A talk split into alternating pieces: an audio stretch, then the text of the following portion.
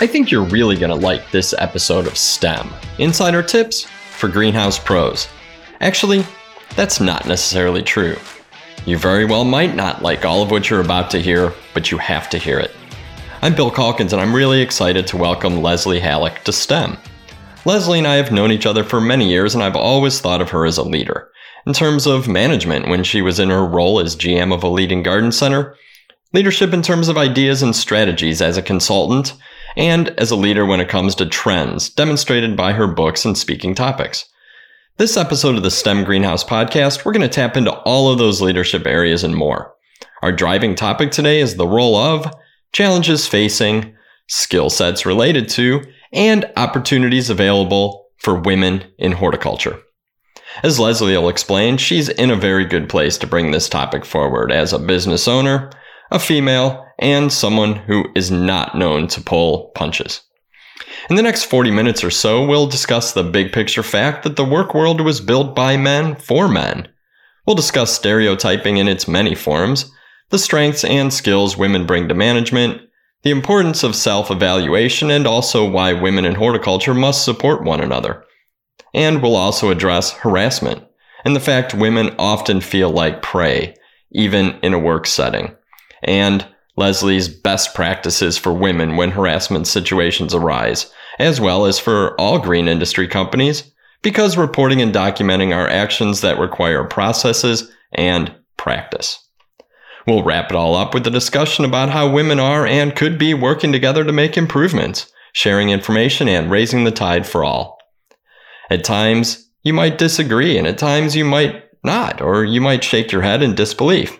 But at the end of this episode, I expect you will have learned a lot, and no matter your gender, will come away with new ideas, new strategies, and a new appreciation for what is a reality for many people in our great industry. But first, Connect 4, where we take a look at four messages lining up to support one key industry topic. This time, we're talking plants.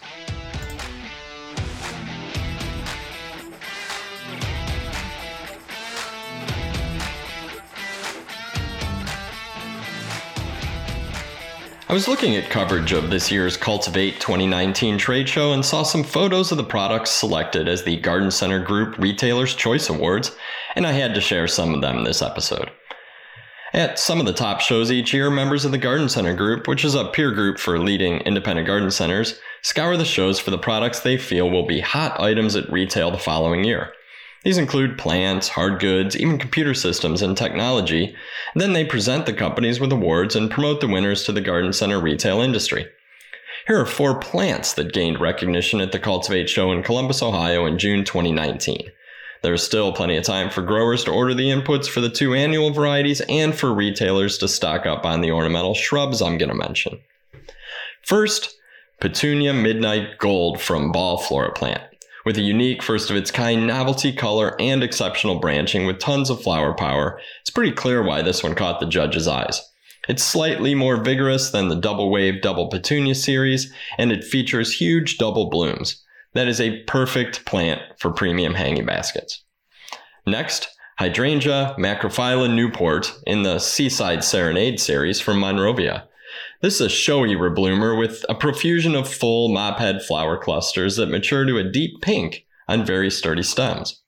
The bloom color changes with soil pH. It's more blue violet in acidic soils and a deeper pink in alkaline soils.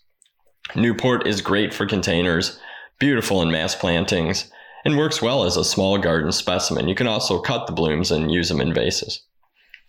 Third chip in our Plant Connect for this time is Illicium Banana Peel from Bailey Nurseries. Aside from having a fantastic name, Banana Peel, get it?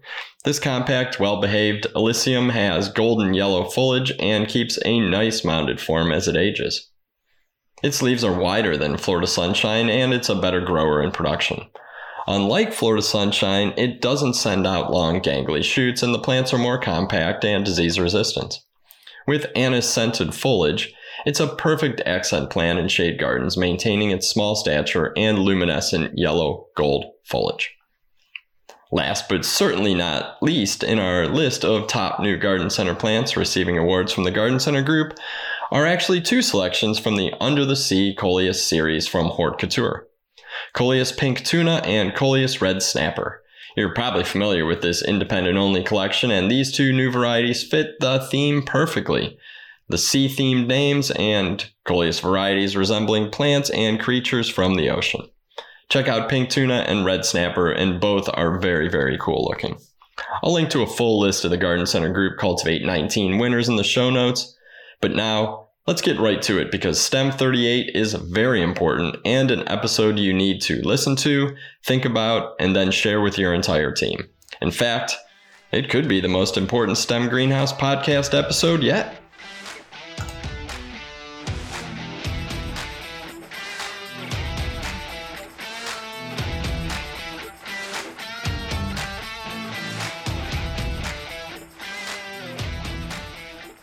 Leslie Halleck is a certified professional horticulturist and avid lifetime gardener who has spent her 25 plus year career hybridizing horticulture science with home gardening consumer needs.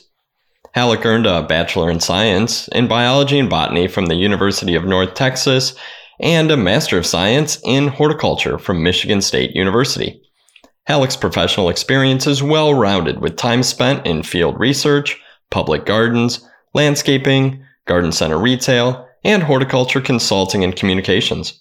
Her previous positions include General Manager for Independent Garden Center North Haven Gardens in Dallas, Texas, and Director of Horticulture Research at the Dallas Arboretum. She currently runs Halleck Horticultural, through which she provides horticultural consulting, business and marketing strategy, product development and branding, and content creation for green industry companies. Halleck's an author, award winning writer for industry and consumer publications, and a columnist. She was recently awarded the Special Recognition Award for Garden Media Promoter from the Perennial Plant Association. Her book, Gardening Under Lights, The Complete Guide for Indoor Growers, was published in June of 2018, and her most recent book, Plant Parenting Easy Ways to Make More Houseplants, Vegetables, and Flowers, was released in June of 2019, both via Timber Press. We'll talk a bit about her amazing and well rounded career in horticulture, as well as the topics she chose to cover with her books. But what Leslie brings to the table today is unique and very important, sometimes tough to hear and impactful on many levels. And she's the perfect person to hear from on the role of women in horticulture.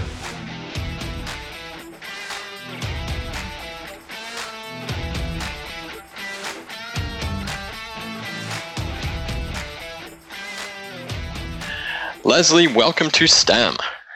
Thank you. I'm so excited to be on the podcast today. Awesome. So I did share some of your bio in the introduction. Everything from, I mean, a 25 year career in horticulture is awesome. You've got a master's from MSU, Dallas Arboretum plant curator, AAS judge, general manager of an awesome garden center in Texas, a writer, articles, books, radio show host, beekeeper. It's it's crazy. You've done so many things, and you just got a PPA Garden Media Promoter Award, which is really exciting. So I, I did. Thank you and so, you know and then you work with clients on everything from business strategy to marketing brand building. It's I, I don't know how you can keep it all straight but can you share some of your favorite highlights or what you know what is it that gets you up in the morning and just you know you, you drive out there with such an excitement um, to, to work with commercial horticulture well, I am what I like to call a multi passioned entrepreneur. I am kind of ADD in all of my interests. And, you know, if I have to describe my approach to my career, is that I'm just really an idea person. I get really, I'm creative. I get really excited about coming up with new ideas and helping people implement them. And because I have so many different interests, that means I am going to work on a lot of different projects at the same time. And that's what gets me being creative and seeing the ideas that I come up with manifest is what's exciting to me. And, you know, because I don't stay in one lane, that might mean I'm doing lots of different projects. And so that also means I've done lots of different jobs and have worked in multiple segments of the industry, be it research, landscape, nursery, garden center. You know, I've kind of run the gamut, but that's what makes it so exciting for me to work with businesses across the spectrum. And, you know, in terms of of highlights for me. I mean, I can go back to the beginning of my career. I worked at a little garden center called the Green Fiddler when I was in college after I changed my major to botany. And I, I walked into this garden center. I said, You have to hire me because I'm a botany major. and they and they said, Okay. And I spent four years working there, kind of getting my hands dirty and getting my original, you know, professional experience while I finished my undergrad and that was awesome. And i just have so many fond memories of that. Garden centers are you know in my opinion one of the best place to get, places to get your fundamental hort experience. You know i did an internship with the university of puerto rico. I lived in the el yunque national rainforest in puerto rico doing research on on the uh, uh, rainforest and ferns starting the plant trials program at the Dallas Arboretum was uh, something I'm proud of. And yeah, I mean, I have, I've done so many different things. I, I tend to look forward. I'm a very forward looking person. So I don't think a lot about all of the things I've done in the past. But when someone like you makes me think about it, it is fun to go back and think about all the different things I've done. Well, and you know, you mentioned being an idea person and having that range of experience. You know, you might not have to think back; it might just be there when when you're kind of confronted with a, a challenge. And I can imagine working with so many companies in our industry that that might not be idea people or might not think of themselves as that. So when they're looking for for you to help them kickstart those ideas, I'm sure you know your your your brain naturally would go into your past and pick out things that you can uh, you can use to sort of kickstart that that inspiration. Sure. Everybody thinks differently, right? You know, some people are linear thinkers and some people are circular thinkers. And I put myself in the circular thinker category. I've kind of got lots of things circulating from beginning to end all at once, you know, sort of seeing that big picture from start to finish. And, you know, when you are running a business, you're a grower, right? I mean, that's that's your lane and you're in it and you're immersed in it all day. And it can just sometimes be challenging to get enough outside perspective or to see outside of that limited bubble that you know it's helpful to sometimes bring somebody else in to help broaden your perspective and just kind of get you out of that day-to-day routine. And so you know i'm like a little pollinator. I go around to you know i work in all the different segments and work with different businesses and that is what allows me to have uh, perspective uh, from a from a from a distance if you will and and that's great. I think for commercial horticulture, for growers who tend to be linear thinkers, to have that kind of uh, outside influence is probably really critical. And but you're also an author, which I think is is super cool. As a writer and as a person who started in the industry writing, I I always respect authors because of how much time and passion that it takes. And you've got two books under your belt which is really cool. So, and when I looked at the, you know, I've, I've got them, and when I look at the topics of, you know, these really cutting edge industry trends that, that move toward the consumer, but start in, you know, sometimes they start in the industry and move toward the consumer. Sometimes the consumers pull these these trends through our industry, which is good that they do that. I think you're helping that with indoor growing and the caring for house plants, which are really sort of top of mind these days in the grand scheme of horticulture. So um, I think that's really cool. How does it feel to help drive those industry trends? Well, I think drive is the key word, right? So for me, I always work to be a trend driver or to be ahead of any sort of ripple that I see starting to happen, you know, on the consumer end or the industry end. And you have to be aggressive about it. And so, you know, writing these books, like you said, it does take a lot of time and, and a lot of work. Uh, so for me, if I'm going to do that amount of work, and and you know take all those photographs and spend all that time there needs to be relevancy and ROI and that applies to any project I do. So I don't want to write books unless they're going to be relevant to what is or needs to be going on in the marketplace. So indoor growing and you know diy propagation and plant keeping to me that's you know that's where there's real opportunity. So you know i'm a hybridizer. I feel like that's my role in the industry to hybridize what's going on in the industry and the science of what we do with consumer interests and needs digest it and get it to the consumer so that i can both support the consumer in their interest, but also help the industry. That's what I feel like my role is. So I take that approach with my book. So why would I want to write a book on something that you know has either already been done to death or you know really isn't moving in the direction that that the industry needs to move or the consumers moving so i really and you have to get ahead of it you know a book with Timber Press like this is a two year process. Mm. So both Gardening Under Lights and Plant Parenting, you know, those are books that each took two years to do. So you really have to be ahead and driving trends if you're going to land a book that happens to be relevant when it gets released, right? You have to be thinking ahead always. For sure for sure. Now, how's the? I'm sure that the response from readers has been awesome because these topics are fun and certainly um, uh, top of mind these days. What's the reaction been from sort of big horticulture or the folks that are producing plants? Are you getting questions? Are you getting kudos? How you know what's the response from from growers and greenhouses? Well not surprisingly and interestingly you know i got really poo-pooed by a bunch of people mm-hmm. in the industry when i told them i was i was doing the the grow lighting book the indoor gardening book. You know everybody wrinkled their noses and i said who needs me to write another book on perennials? I, I mean for pete's sake you know i mean this this is a topic that people want you know and and need and it hasn't been done in a way hasn't been updated. So i got crinkled noses and then you know i, I if there doesn't seem to be quite as much understanding on the industry side, but that does not surprise me. Okay. So, you know, my goal is that, look, you know, this is where consumers are going and this is what they want. So we need to deliver it. The consumer response has been great. Um, Plant Parenting actually went into reprint. They emailed me the day that it released and said it's already going into its next oh, reprint. Wow the day cool. that it came out, right? So clearly, you know, this is resonating with consumers. And so the industry really, you know, has to pay attention and get on board. So, you know, as is typical, there is a disconnect mm-hmm. between the industry and the consumer, which is quite frankly why I have the business I have, right?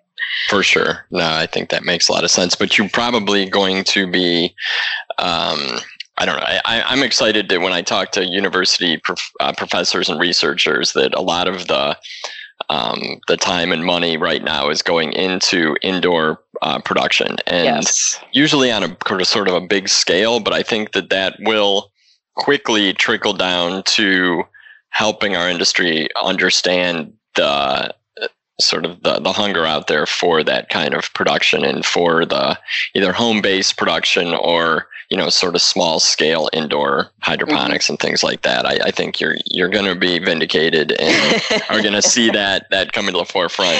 You know, hopefully soon i'm i'm with you on that. it's it is starting it is starting and so when when gardening under lights came out you know that that was really just sort of on the cusp but in in the last 2 years all of a sudden i'm getting more and more emails from you know new lighting companies and researchers. It is coming down the pipeline and it is going to hit everyone so I, I, hope to have that vindication. I'm already starting to see that manifest. There is no way around it. Uh, there really isn't. So it, this, you know, indoor artificial controlled environments, you know, that that's just going to become a much bigger factor in the industry, um, no doubt. Absolutely, and uh, yeah, and plant parenting, I think that uh, nobody can can argue that that is absolutely huge and that is yep. real, and it's something that it doesn't surprise me that it's in reprint. Congratulations thanks, on that. That the industries will take notice. I, mean, I think, and you know, you know what? Just yeah, go it's, ahead. It's fun. Yeah. So, you know, we can in this industry give ourselves permission to have a little fun, and this is fun. So, we, you know, we should just run with this, right? Everybody gets to have a little fun. Yep, and you and I love uh, independent garden centers, and they are really seeing uh, huge increases in sales of houseplants, and are exactly. starting to learn how to how to promote that um, to their customers. And I right. think your book's going to help. So cool. Thanks. So let's let's actually I man, we could talk about this stuff all day. I know.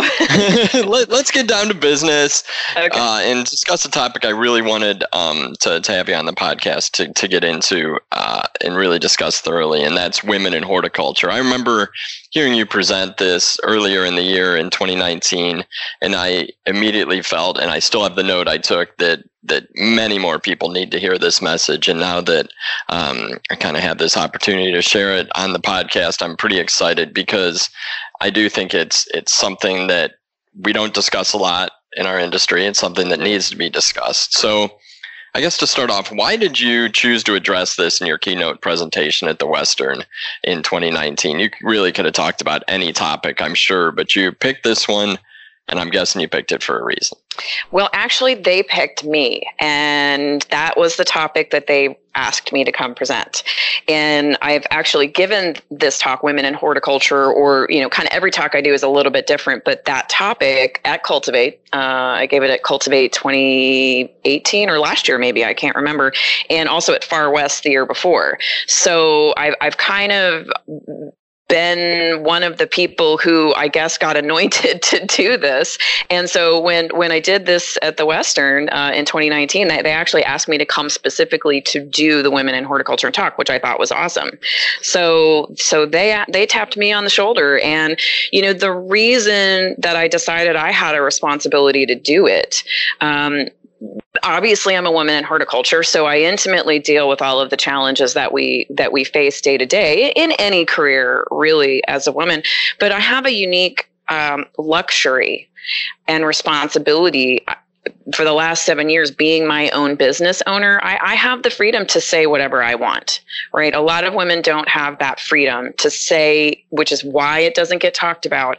But I can say whatever I want. I can speak on behalf of all the women who are afraid to potentially speak up for fear of being punished or losing their job, right? So you know my job is and and my approach is to be really direct and really truthful and to be able to come out and say some of the things that everybody's thinking but everybody's afraid to say. And that's what i did at the western. That's what i did at cultivate. That's what i did at far west. And it was really interesting. The responses that i get after those talks are, are really really interesting. So so really i have to say at each of those events they they asked me to come do the topic actually.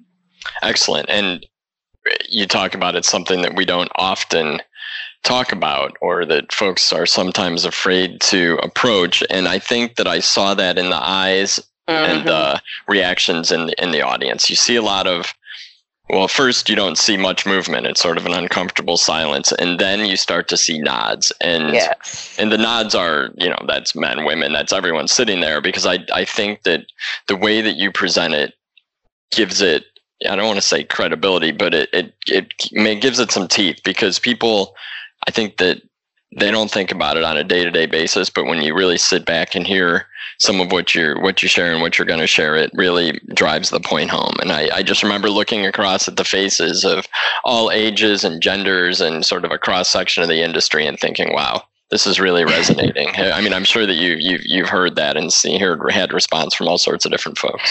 Well, you know, it, when when people ask me to do this talk, I say to them, I'm going to say what I'm going to say. Mm-hmm. I'm going to be really blunt about it. And there's topics that I talk about that are that are relevant to all women across industries, and that also are also relevant specifically to the green industry. You know, that are really basic fundamental things, but you know, people don't talk about them. And again, women don't complain, they don't talk about it. You know, it's not a broad um, discussion, again, because women get punished. Women get punished for speaking up. So, and, and women are afraid to lose their jobs, and women have, you know, children to take care of and are, are, are more often today the primary breadwinner for their home. And so it's really risky to talk about some of these things. I am happy to take that risk. I will say whatever needs to be said. And you're right, oftentimes that initial reaction is like everybody's frozen. Mm-hmm. but it's a reality that we all deal with every day. So getting real about it and and talking about some of the real day-to-day issues that we have in in the workplace as women I think is really important.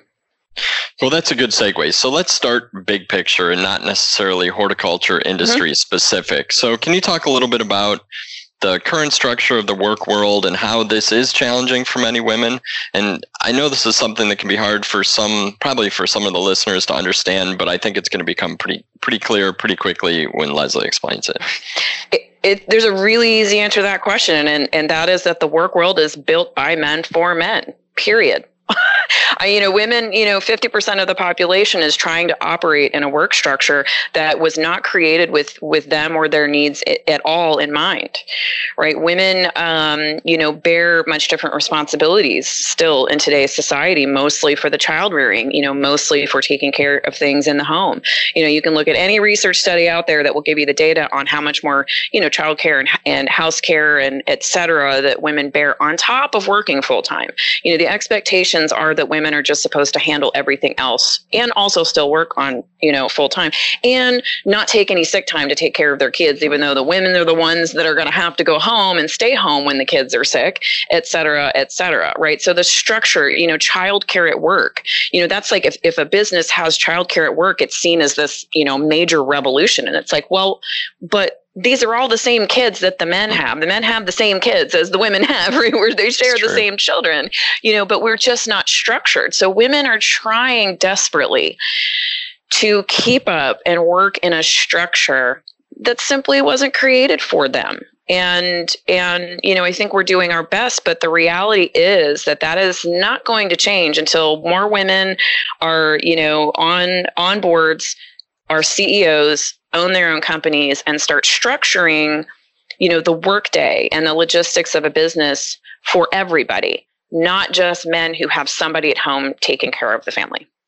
okay that's a really good i think that's a great sort of baseline to start at so and here's another topic I'll throw at you that can be a little bit challenging to address, but as a reality, it's stereotyping. And I, I, know that you talked about it in your presentations, and it's kind of a, a baggy or loose term, but we can take it in all sorts of different directions. But I think for this episode, why don't why don't you talk about how big of an issue it is? Is it improving? And maybe you can make this sort of specific to horticulture. Sure. Stereotyping is a really big problem, and I like to characterize that as the stories that other people tell about you which are really dangerous if you believe them right? So so you know assuming that a woman can't do something because she's a woman assuming she can't use a tool or run the backhoe or you know any of those things assuming they're not capable of doing that assuming that um, you know they're just not smart enough to do a certain job. You know I, I was told that as a young girl i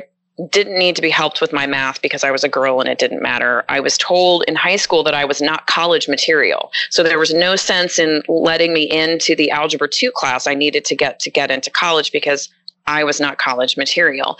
Um, you know, I, I've been told many stories about myself because I was a woman, and luckily was born with such a you know, raging sense of independence that anytime somebody tells me I can't do something, my answer is, oh, really? I'm going to show you. But that is not everyone's innate personality. So stereotyping is really dangerous gender roles that are assigned to you as a woman or a man. And this and this goes for men as well. There's you know detrimental stereotyping for men as well you know thinking you're weak because you want to take care of your children.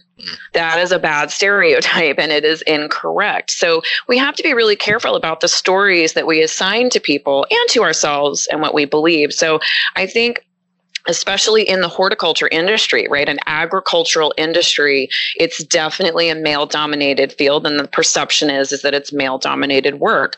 But look around you. There's a whole heck of a lot of women working in this industry and you know, I've schlepped just as many bags of mulch as any guy and probably more and dug as many holes and you know, sweat as much as any other guy out there. And you know, we really have to be careful when we make assumptions and assign a stereotype to somebody that they can't do the work because because of their sex. It's wrong, it's dangerous, and it really hurts the entire industry.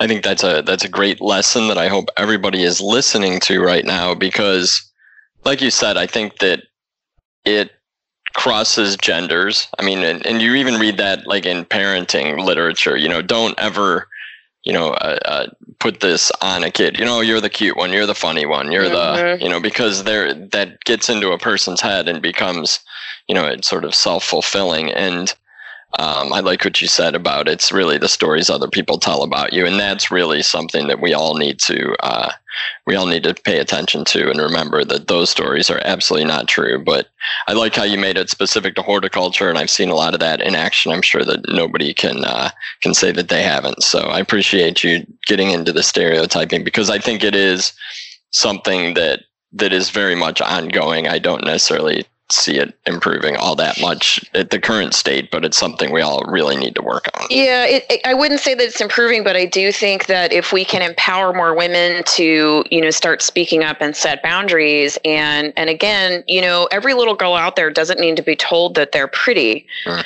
they need to be told they're smart just like every young man out there needs to be told he's smart right so there there are there are labels that you assign to people that can can really be detrimental and limit people's own perception of what they're capable of doing and that's really tragic Yes, I agree. We could probably do an entire episode on this because yes. I think it is that important for everyone to hear. But um, we will move on. And before we kind of go too far down a path that could be a little bit negative, let's flip let's flip it to strengths and benefits because okay. I mean, I was thinking back over my career, um, and and my experience with female managers is is awesome, and I've had. I mean, from my days in the magazine to marketing and everything, I've had some really excellent mentors um, that are that are female managers. So I know there's really a lot of strengths that women could bring to the management and leadership table, but and I know that you also would agree with that. So can you talk about some of these um, strengths and abilities and skill sets and what you've seen work well across organizations? And I think that's really the critical piece to this because a lot of folks listen to this podcast are business owners, managers. Talk a little bit about how organizations can benefit from these strengths and skill sets that, that female leaders bring to the table. Well, first off, I, I just want to thank you for saying that out loud, that you've had mm-hmm. great experiences, because I think that's step number one men acknowledging positives of working with women. You don't hear that very often. So just the simple fact that you're saying that is is positive. So thank you. Number 2, women really again have to get outside of those stereotypes, stop listening to the stories people tell them and self-evaluate. Women have to decide for themselves what their strengths are and what they're good at right? And that takes some courage and that takes some strength. But as women you know we innately um, have to balance right? We're good balancers and we're good collaborators. Women have to collaborate. You know that's how we're that's how we're wired and that's how society has has has structured things that that we our success is often tied to the success of others. So if you think mm. of child rearing i don't have children so i don't relate this to myself but many women do have children. And obviously you know it, that family unit all the success is tied together. So women will often see, uh, will want to help somebody else because they tie that person's success to their own. Does that make sense? Yeah, Whereas I, I, don't think that's an innately male trait. Not to say that men are not helpers, right? Mm-hmm. We're, we're talking in broad generalities here, but um, you know, women also have a really intimate understanding of of a big bulk of our consumers in the green industry, right? A lot of our consumers are women, and women have an innate understanding of what matters to those consumers. That's something that we can leverage, right? women are good listeners and you know i think that that that we are very used to um, multitasking and and managing a lot of other people's lives you know on a day-to-day basis right? We're jugglers. So you know there are so many things that women do well that that they need to be confident and I, and I would assume you've experienced some of that. If you've had great managers that were women that you have have probably felt like they felt your success was Im- important to their success right Yes, I mean really the the one thing that jumps out at me, and I'm thinking of three uh, managers that I've worked for, is the team building, and it's yeah. it's really um, making sure not only that everybody feels a part of the team, but that the team is working as a unit, much more so than than an, you know an, an individual approach. Yeah, I, I, think you know that um, it's really important to understand that yeah, collaboration is key, right? And that you know I I enjoy helping other people succeed. You know, he, I think the root of that is that women we are not imbued with a with a sense of entitlement. We have to scrap for everything we get in our careers. We have to work really hard. We have no sense of entitlement right yep. so that that's actually a real strategic advantage we don't feel entitled to anything so we're going to we're going to work hard for every little piece that we get and every little piece of success that we get. So that lack of of sense of entitlement and sort of being forced to have to put our egos aside on a daily basis just to get by in our in, in a work world is actually a real strategic advantage if you about if you really think about it. And I think that the way that you characterize that and balancing that, um, you know, the, the lack of a sense of entitlement and the sort of scrappiness and fighting hard to, to get things, balancing that with team building. Mm-hmm. I mean, I can't think of better management um, I guess, skills than that.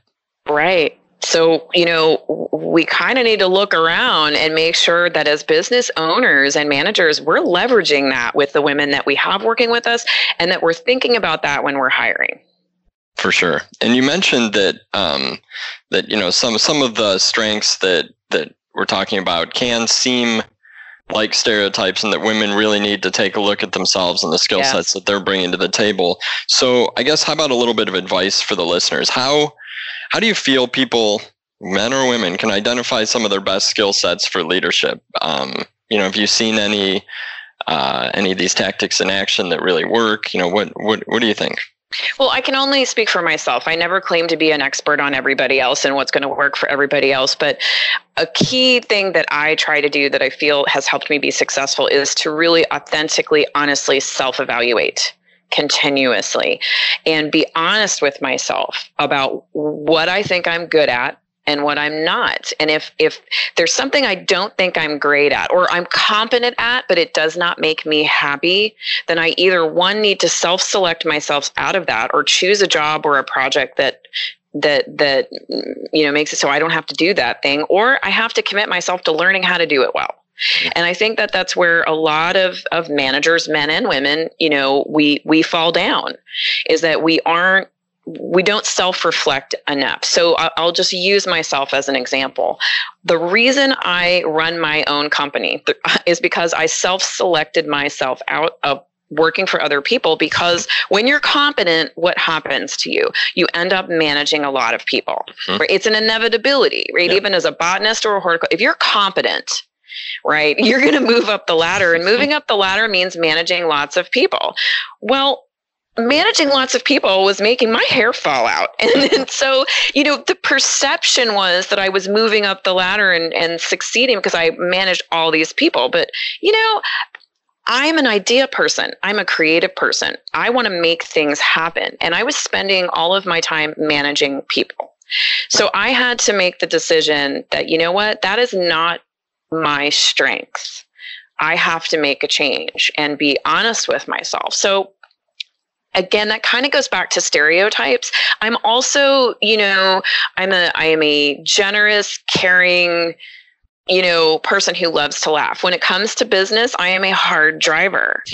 And i am not sweet and soft and flowery and it's not my job to be nice it's my job to be effective. And you know that is also hard as a woman right? People have a hard time that because as a woman they want me to be nice first. They want me to nurture first. Mm. and i'm not going to do that. So i had to create a situation for myself where i got to work the way i want to work to be most effective right? And and and and not everybody can do that but you can authentically self evaluate and and be honest with yourself about where you thrive and where you don't so that you can make assertive decisions about your career that will take you down the right path. And that's good for everybody else around you too. For sure. And i think that as a consultant and as a coach people are not going to hire you to tell them what they're doing oh so well and be nice and kind and flowery right? Not my mean, job. they, Right. so I think that, you know, that self evaluation, that self selection is, and your, and your, I think the way that you related it to what you do is very understandable. And I like that you said your options are really to pull yourself out of that role or to build those skills. Um, and I, you know, for listeners, if you want to Google self evaluation, you'll find 10,000 different mm-hmm. approaches mm-hmm. to how to do that. And then you can find the one that works best for you, whether it's writing it down or making, you know, matrices or whatever, however your brain works. Um, self evaluation is critical, really, in, in all skills. And I can see how that would be a, a good way um, for folks to identify their best skill sets and see if what, what they're doing is really what, what they're meant to be doing. Yeah, and, and it's really no one else's responsibility to do that for you. You know, if you're not happy in a job or you don't feel fulfilled, you know, the other thing I would say is is is stop waiting for somebody to give you an opportunity and stop asking for it. Do it. Take it take a risk, jump out there. I'm a, you know, I don't even really ask for forgiveness. You know, you know, I'm one of those, you know, pr- you know, ask for forgiveness later, not permission. I kind of don't do either. You know, I'm just going to go do what needs to be done, and and you know, I think that that's really important. In, is that you are responsible for yourself. It's not anybody's job to babysit your ego or to manage your personal insecurities. You are in charge of yourself. period. I love how you say that because you're you're actually giving folks permission to you know go out and kind of be be hardline in that, which is which well is to great. be them to be themselves, mm-hmm. to be authentically you. For sure. So let's. I feel like I've just asked you like question after question after question. So let's just make sure we haven't missed anything. Are there, if you think think back about what what's building up to to to this um, in our discussion. Are there any other things that we need to talk about on the positive side before we jump into a challenging, troublesome topic? Sure. Well, I think that we are starting to see some positive things. I love that we've got more women, running for office. That's going to be key. We have to get more women into office. So I think we're seeing some progress there, and that makes me really happy. And, um, you know, I think that that is sort of giving women permission also to be more openly supportive of one another in the industry. And we're starting to see a little bit more of that. So, uh, uh, yeah, I think I think we're seeing small positive movements on sort of the openness, and I would just encourage everybody to be to be more open and to really authentically support other women. You know, you're not in competition with other women. You're not in competition with anybody else you work with. You're mm. only in competition with yourself, period. And I think that as permission, right, it's sort of like is given, more and more women are stepping up to support one another. And I think that that's really positive. So we can definitely find a lot of positives going on in the industry right now. So we should latch onto those and, and help them along with some momentum. Cool. And I like how you sort of broaden it out to sort of big picture society. Mm-hmm. And I have two daughters, and I yes. have no lack of female role models for them to look at, no lack awesome. of books on the Barnes and Noble bookshelf about, awesome. you know, smart is the new pretty, tough is the new pretty. I mean, it's really kind of cool as a dad of young ladies that there are so many role models and so many positive stories. And it's not just the the four or five that you heard about when we right. were kids. It's or, or any i had nothing really, right? You know, know. so right we had to find our own way but i'm really happy that there's there's so many great role models that are now out in the public. For sure. So let's kind of look at an ugly side of this topic that we all know exists and it's harassment. And i know mm-hmm. that you brought it up and when you when you gave these keynote presentations and again you know when you start to talk about harassment and put that word up on a slide that again you probably get that frozen audience like mm-hmm. oh where's she going with this? But i think that we just need to tackle this head on and if you want to start with kind of the harsh reality of of what's going on out there and what we need to know about it and maybe can you define harassment as it relates to the workplace? Because i think that is probably part of the challenge is mm-hmm what is harassment? Yeah, well, look, this is something that every woman has to deal with in her life period, not just at her job, but just in every day to day life. And, you know, I think I characterize it in my talk as often, you know, women so often just feel like prey. We feel like prey. We feel like we are in a continuous defensive mode of life, having to fend off, you know, whatever it is that's coming, you know, with us. And to have to do it at your job is just adding insult to injury. Seriously. You know, I, I, I have had to deal with harassment of all sorts on the job. I've had men put their hands on me. I've had men restrain me. I, I mean, and seriously, with the back rubs, I'm just going to give mm-hmm. everybody a really big, I'm going to tell every man out there there is no woman in any office that appreciates you coming up behind her and giving her a back rub. You know why she smiles and laughs? Because that's fight or flight. Women are conditioned to laugh and smile off rude comments, comments about their bodies, you know, whatever advance it is, because what could happen to us if we threw up a boundary? You know, violence against women is a real life thing that happens all day, every day. So women have learned tactics with which to get out of those situations without feeling like they are going to be physically harmed. So we smile at you and we laugh at you, haha, and we shrug it off, and then we get out of there because mm. that's how we are that's how we survive to have to do that in an office where you're trying to work. You are there to work. You're there to feed your family. You're there to take care of yourself, and this is what you have to put up with. It's really, it, it's it's beyond frustrating. Um, and you know, harassment runs a very broad spectrum. And so I think you are right in defining what that means is really important. Um, harassment is not just putting your hands on someone, it's not just grabbing someone, it's not, you know, something that's really obvious. It is it can be as subtle as a comment. It can be looks. It can be a comment about your outfit.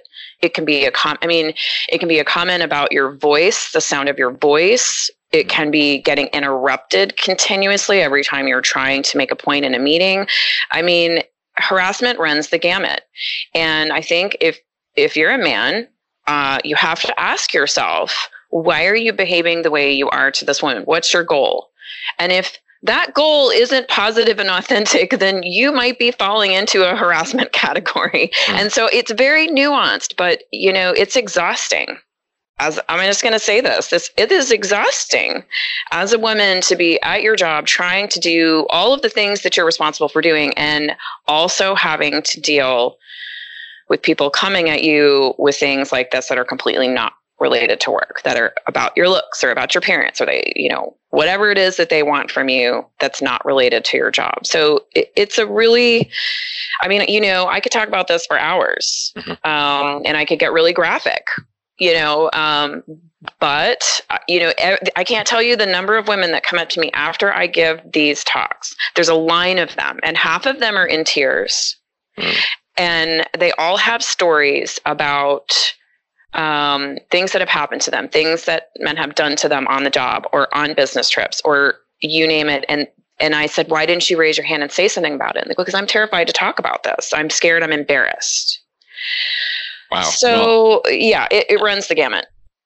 And I think that like you said, you have a line of people after your talks, and I can guarantee everybody who's listening to this is thinking of an, an experience, whether it's something yes. that's happened to them, something that they've seen happen in an office setting, something they've done in an office setting. And I think that uh, when you said to ask yourself, why are you behaving this way to the guys out there, that is fundamental and it's a very tough question to ask and mm-hmm. but it's one that that and it really comes down to respect. And there is absolutely like you said no reason that a person who's going to work to put food on their table should have to deal with this kind of stuff in an office setting. Shouldn't have to deal with it at all but an office right. setting should be a place where you can be extremely professional and Correct the the women feel like prey. That's really yes. troubling for me to hear. And I had a I was listening to a podcast last week about running, and I heard a, mm. a the the woman who was you know the podcast host mm-hmm. was talking about being nervous about going out and running in the woods, and I was just thinking I run in the woods all the time, and I've never felt nervous and. I think it's just what you said. It's that feeling like prey and always on the defense that that is really Always. I don't know. My eyes were opened when I heard that. My eyes were open again when I just heard you talking about it. Again, maybe I'm thinking as a father of young ladies, but it's it's an interesting um, reality. It is, it, it is simply a reality, and I've tried to explain this to men before, and it just it's very hard to hmm. for, mm. for you to relate. You know that I mean, you know, when I am you know getting my keys out to go into my house, I have to look behind me. Mm. When I get in my car, I have to look behind me and close the door I have to pay attention to my surroundings as a woman. You're you're taught to have to do this. You know, when you go running, you have to think about what time am I going?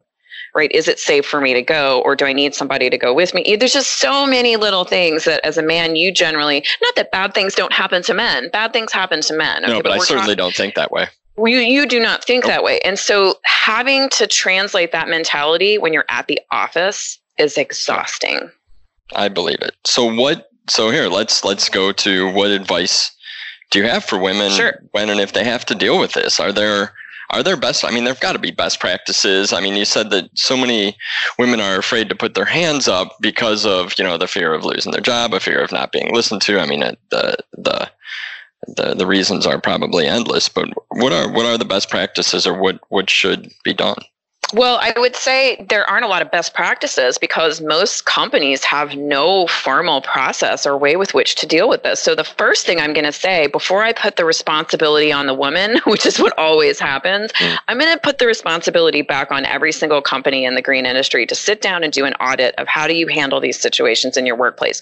Do you have a formal path of reporting for women in your company or anybody or a man that's being anybody who is feels that they are, you know, the subject of of unprofessional, you know, behavior, what's your process? And when you hire people and is it in your handbook, do people know that they have a safe way to report things to you and someone to go to?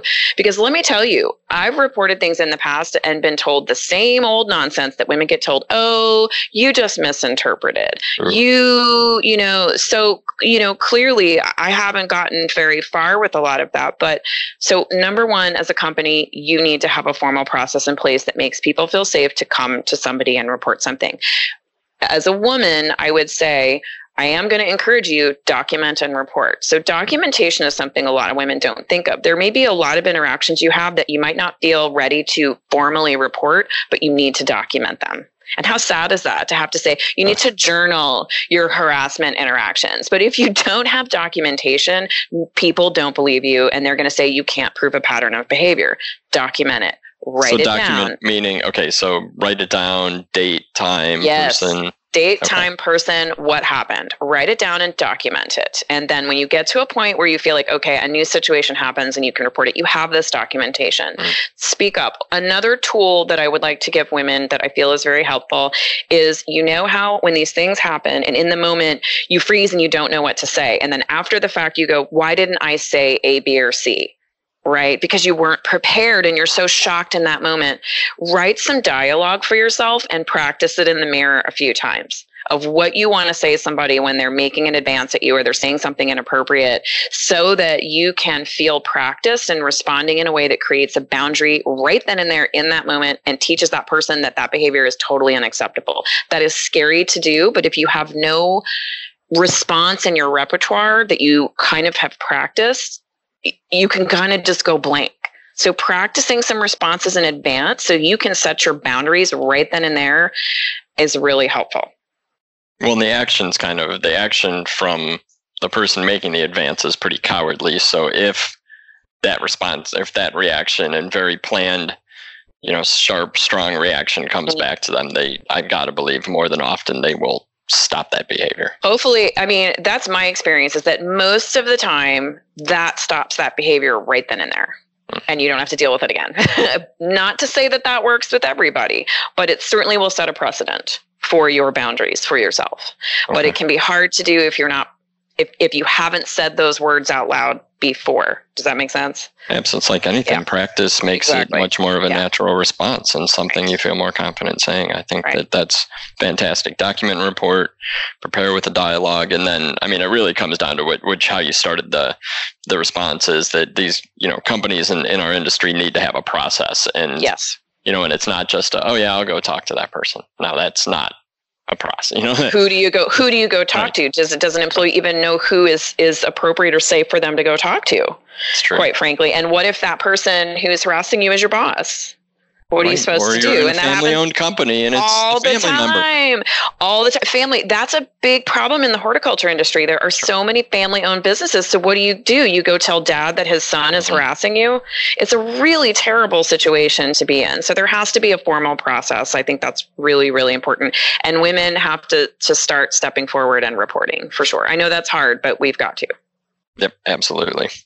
So let's go back to what I think it would be a positive. So because there's, I mean, with with social media, with groups, with you know events and meetups, the communication opportunities are probably at an all time high right now, and you can network 24 seven across the world. So how are women in horticulture working together to make improvements, or or how should they be sharing information, ideas, and tips and tricks? In your opinion, are there groups out there? Are there resources? Is there is there a, a place that, that that folks can start if they want to uh, kind of get together with a like minded group?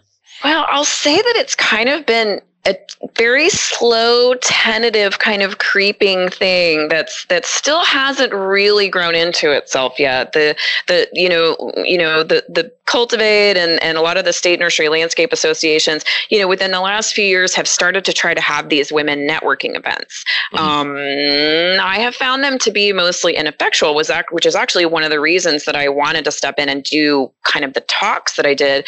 And then when I do these networking sessions, I say, okay, we're going to have constructive communication during the network and We're going to make this have some good ROI to it. There are lots of Facebook groups out there that are kind of behind the scenes and private, um, where there's a little bit of activity. There are some areas around the country that have some women in horticulture groups that do meetups but I do get sort of the overall vibe that it is still a little tentative, right? Mm. It's still a little tentative and it's still a little bit slow. So I, I, would encourage you if you have a women in horticulture group in your area, definitely get involved. Um, but I also would encourage you to look outside of the industry to some larger um, organizations that support women in business that you can also support, which can help you bring ideas to the green industry. The Texas Women's Foundation, for example, is a statewide organization that I joined in the last year here in Texas that has really key goals of focusing on women in the workplace, um, you know, uh, getting more women women into you know top positions within business et cetera women's education and i feel like that's helping me figure out how to do more things for women in horticulture within the industry so i would say one of our problems in the green industry is that we just tend to be insular right? Mm-hmm. We tend to be inner focused. And so I would suggest maybe step outside of that comfort zone a little bit and look around you at some additional bigger statewide or national women's business groups that you can get involved with because there's a lot of things you can learn and a lot of things you can bring to the table. So there are a lot of opportunities. I, I don't think we have really um, we haven't gotten cohesive about it yet in the green industry. So, but there's a lot of opportunity. But I, I, think we still have to work on sort of formalizing how we communicate about women in horticulture. And instead of it just saying, hey, we're in this together, which is mm-hmm. kind of what it feels like, mm-hmm. I feel like we need to change that into how are we going to make effective change? How are we lobbying for women in horticulture? You know how are we making structural infrastructural changes? So i think we need to get a little bit more formal in our communication but we're slowly slowly seeing more groups come about that i think you can participate in.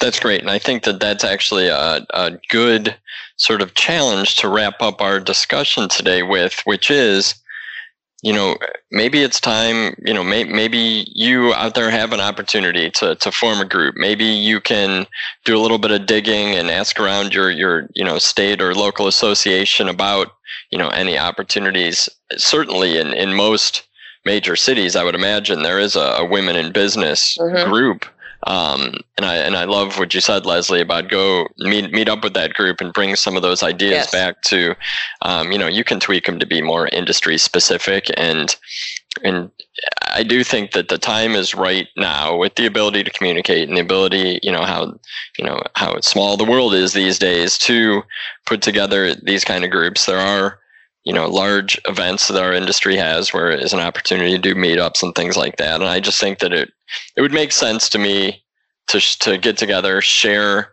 topics strategies challenges successes and you know kind of what we've been talking about this episode. I, I can't imagine that there would be any lack of discussion at such a meeting. So no, not not lack of discussion, but I think there needs to be more focus on tangible action. So I, that's the challenge I would put out to everybody: is sure join one of those Facebook groups, go to one of the networking events, but have an have an int- an intent, right? What's your goal for going, and what action are you going to take after participating?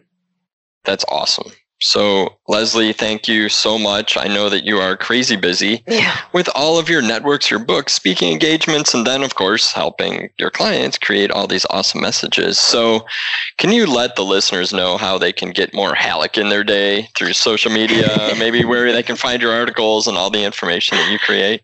Sure. So you can find me at lesliehalleck.com and I'll, I'll let you link to that so you can mm-hmm. spell it out. And uh, that's my main website so you can see what kind of work that I do and blogs and find out about books and where all my articles are.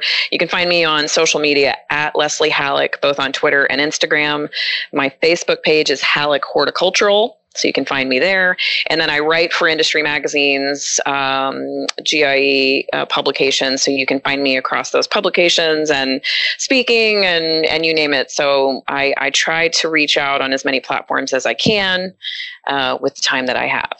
Sorry. Awesome. And if, if folks look around, they're going to find you. They're going to see you on, on the speaking uh, uh, opportunities at, at shows. And I would encourage anyone listening to go to one of Leslie's talks because I think as we started this podcast with your your background is so extensive that whether you're talking, you know, about, you know, production or you're talking about retail or you're talking about research, if you're talking about botanic gardens, talking about new consumer trends, you really have such a wealth of information and the background to uh, you know, you're you're tried and true. So Oh, thank you. I appreciate that. so I do. Th- I, I hope that we've grown some awareness in the last you know 40 minutes and brought some of these topics to the forefront. I think my goal for this episode was a little bit of education and i think with education comes an opportunity for change and that really is where what the next step is so leslie again thank you so much for taking the time to join me on stem i hope we can do it again in the near future and cover some other topics I, I can't tell you how much I appreciate your willingness to, to cover this topic. So I am greatly appreciative that you had me on to give me the opportunity. And I would happily come on to talk about any other industry topic you'd like me to in the future. Thank you. Absolutely. Thanks, Leslie. Thanks so much for listening to STEM. Insider tips for Greenhouse Pros, and special thanks for helping us reach almost 12,000 downloads. If you enjoyed this podcast, please take a minute to subscribe and give it a good rating on your podcast player. Or better yet, write a quick review or share with your coworkers and peers. This will help expose more potential listeners to STEM. We really appreciate the support. I'm Bill Calkins, and you can always reach me by email at bcalkins at ballhort.com. That's B C A L K I N S at B A L L H O R T.com. Be sure to follow Ball on LinkedIn for tons of B2B content related to STEM topics, timely technical tips, and more. And now you can follow STEM Greenhouse Podcast on Instagram for behind the scenes looks, sneak peeks, and all sorts of good stuff. Let's end this episode with a quote about respect from talk show host Dennis Prager. Goodness is about character, integrity, honesty, kindness, generosity, moral courage, and the like. But more than anything else, it's about how we treat other people.